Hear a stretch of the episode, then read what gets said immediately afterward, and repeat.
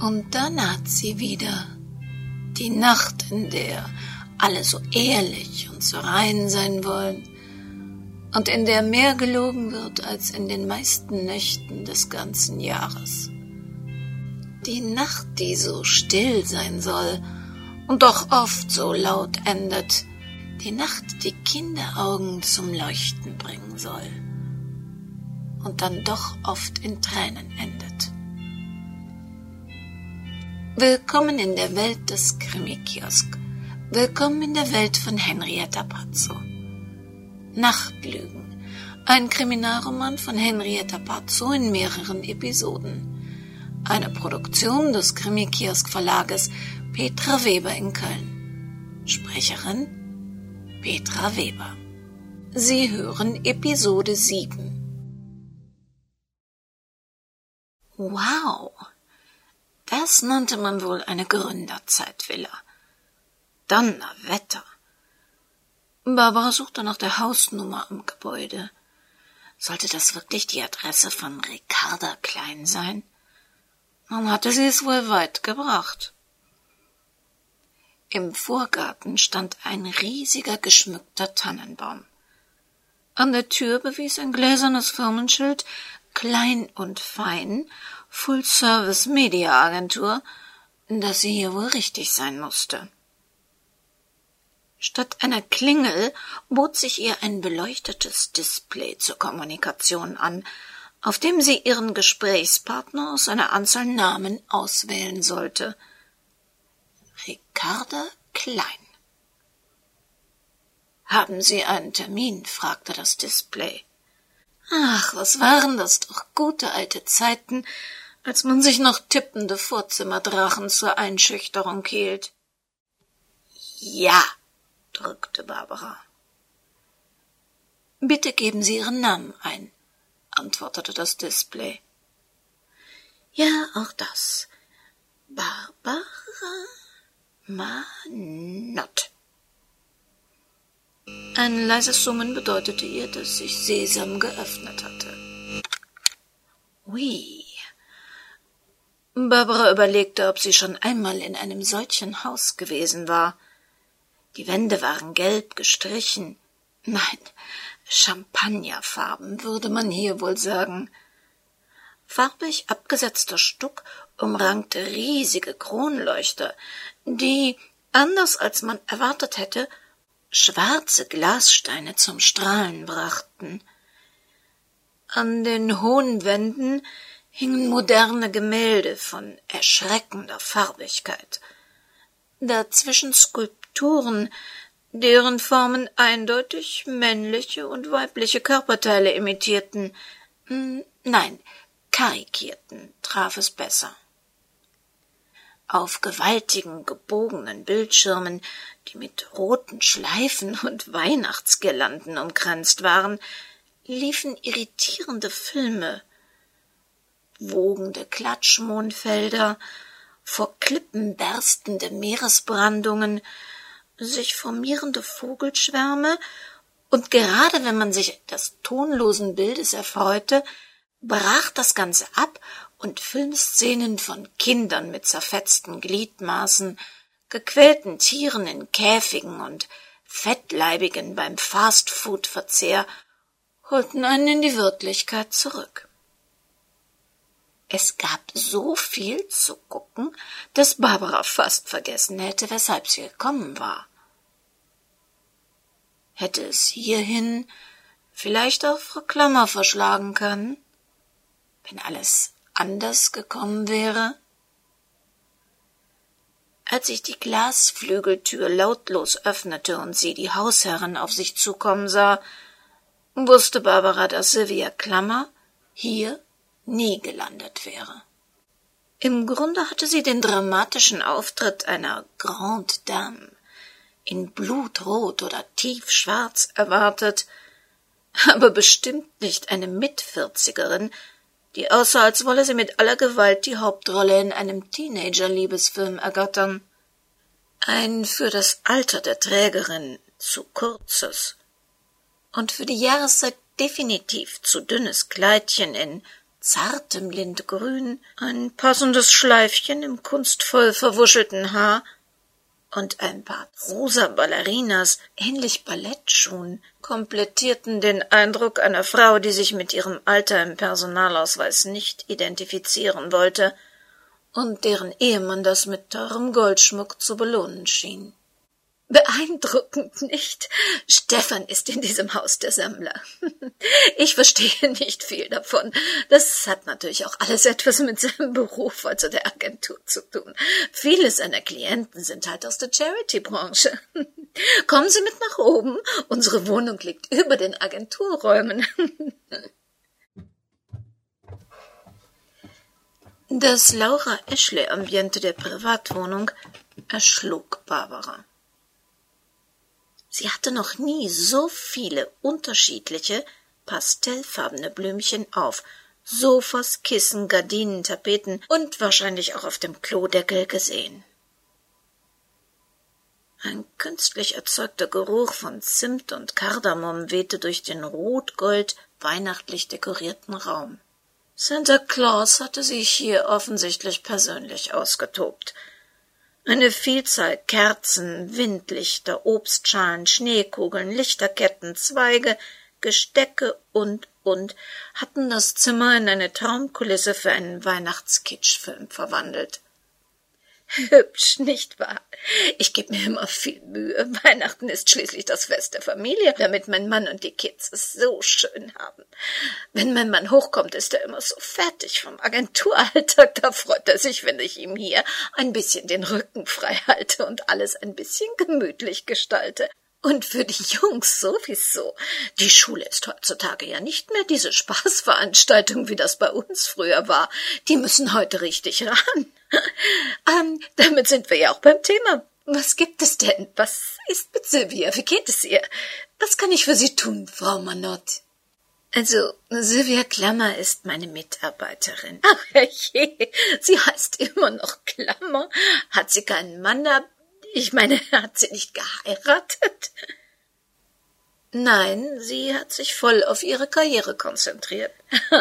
Was hat sie denn für eine Karriere gemacht?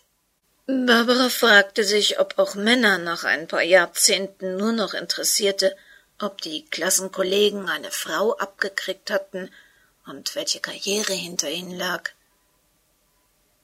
Sie ist Bürovorsteherin meiner Kanzlei und managt weite Bereiche selbstständig, antwortete sie mehr oder weniger wahrheitsgerecht. Haben Sie denn viele Angestellte? hakte das dauerlachende Wesen in zartlindgrün bösartig nach. Im Augenblick mehr denn je, was mich zu meinem Anliegen bringt. Sylvia Klammer ist vor ein paar Tagen zu einer mehrmonatigen Weltreise aufgebrochen. So ganz allein? Nein. Wir möchten gerne eine kleine Feier im Frühjahr, wenn sie wieder da ist, ausrichten. Ein Kanzleijubiläum.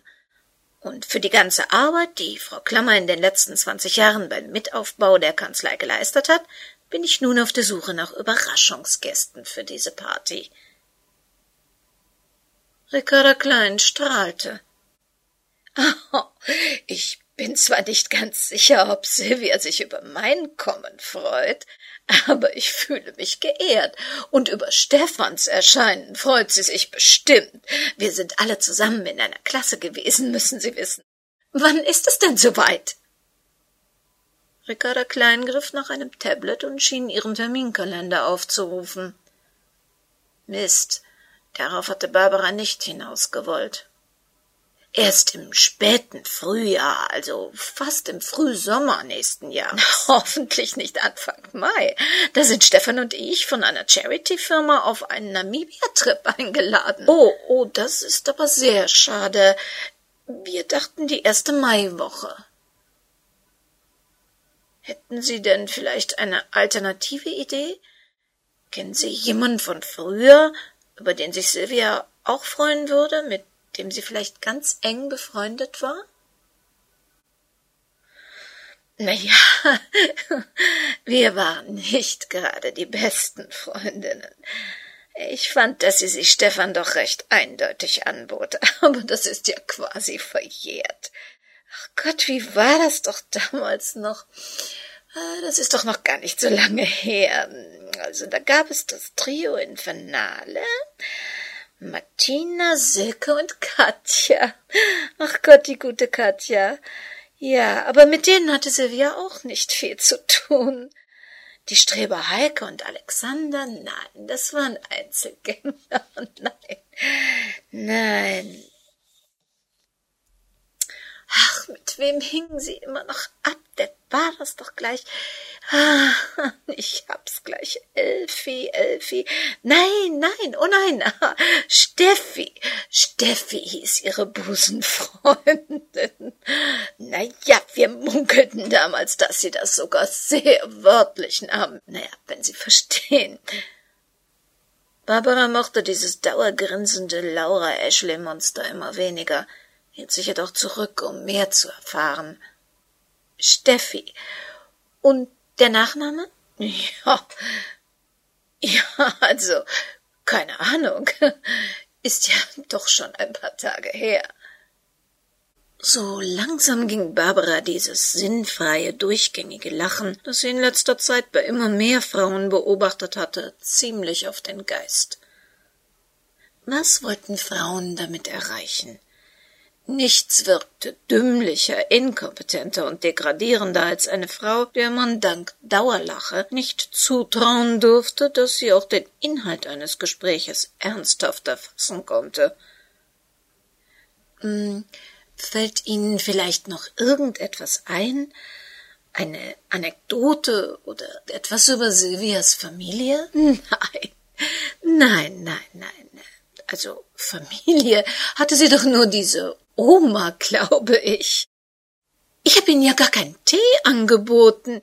Möchten Sie gerne Tee und Kekse oder Kuchen? Nein, danke, danke. Ich muss jetzt. Ja, das tut mir nun leid, dass ich Ihnen nicht helfen konnte. Ist ja auch nicht gerade eine spannende Anekdote, wenn man eine peinliche Oma hat. Eine peinliche Oma? Ja, stellen Sie sich vor, da hat man schon keine Eltern, naja, was mit Silvias Vater war, wusste außer ihrer Mutter, die sie aus dem Staub gemacht hatte, ja sowieso keiner. Und dann hat die einzige Erziehungsberechtigte auch noch Hausverbot auf dem gesamten Schulgelände. Ist das nicht unheimlich witzig?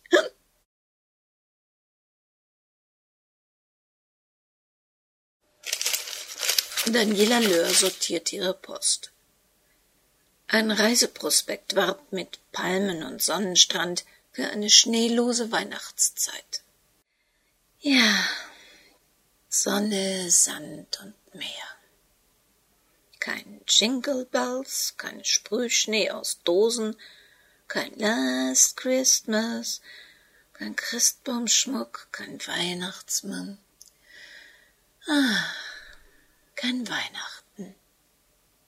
Weihnachten gehörte, seit sie denken konnte, zu den schlimmsten Erinnerungen ihres Lebens.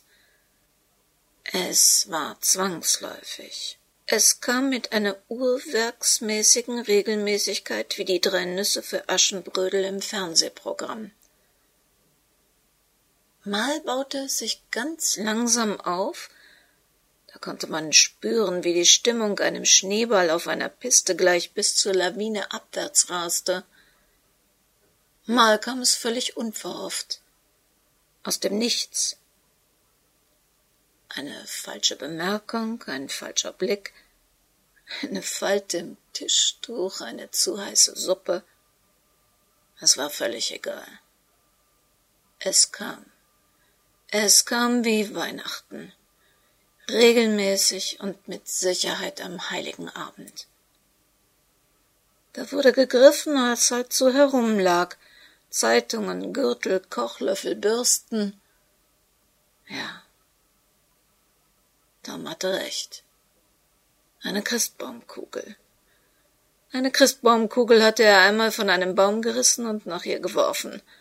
Das Ding war in tausend Teile zersplittert und hatte ihr eine Narbe über der Augenbraue beschert.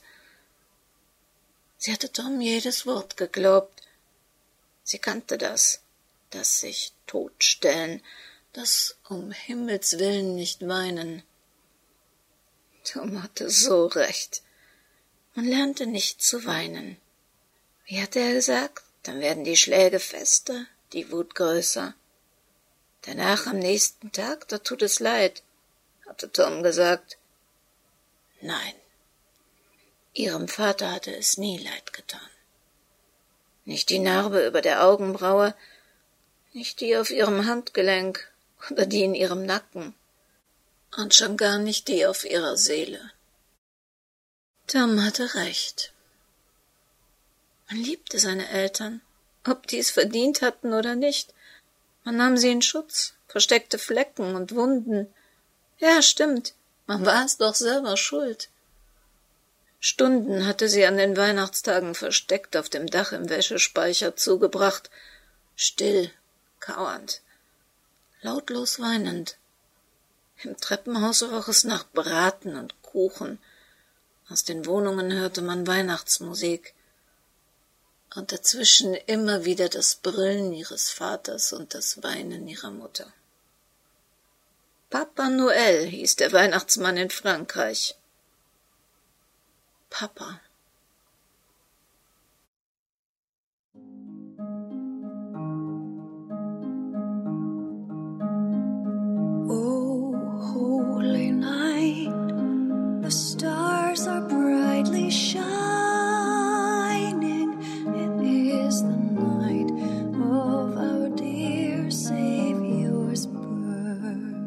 Und das war sie auch schon, unsere letzte Sendung im Jahr 2014. Wir hören uns in der nächsten Woche nicht und deshalb wünschen wir Ihnen schon fröhliche Weihnachten. Möge sie so schön und so friedvoll werden, wie Sie sich das erhoffen. Und rutschen Sie gut ins neue Jahr hinein. Denn wir möchten schließlich gemeinsam ab 1. Januar 2015 wissen, wie es weitergeht – und was eigentlich an Sylvias Oma so peinlich sein sollte. Die Eingangsmusik Stille Nacht ist eine historische Aufnahme, die Sie auf Wikipedia finden unter dem Stichwort Stille Nacht. Und die Hintergrundmusik im Augenblick ist Oh Holy Night von Doxent Sigmund featuring Snowflake zu finden auf ccmixter.org und wie immer diese Informationen und viele andere zum Impressum finden Sie auf unserer Webseite www.krimikiosk.de. Lassen Sie dieses Jahr schön ausklingen und lassen Sie uns alle hoffen, dass auch im nächsten Jahr Gewalt und Verbrechen uns nur als Fiktion begegnen werden. Und deshalb wie immer und nicht nur, weil es Tradition ist, Passen Sie bitte gut auf sich auf. Das Leben kann sehr kurz sein.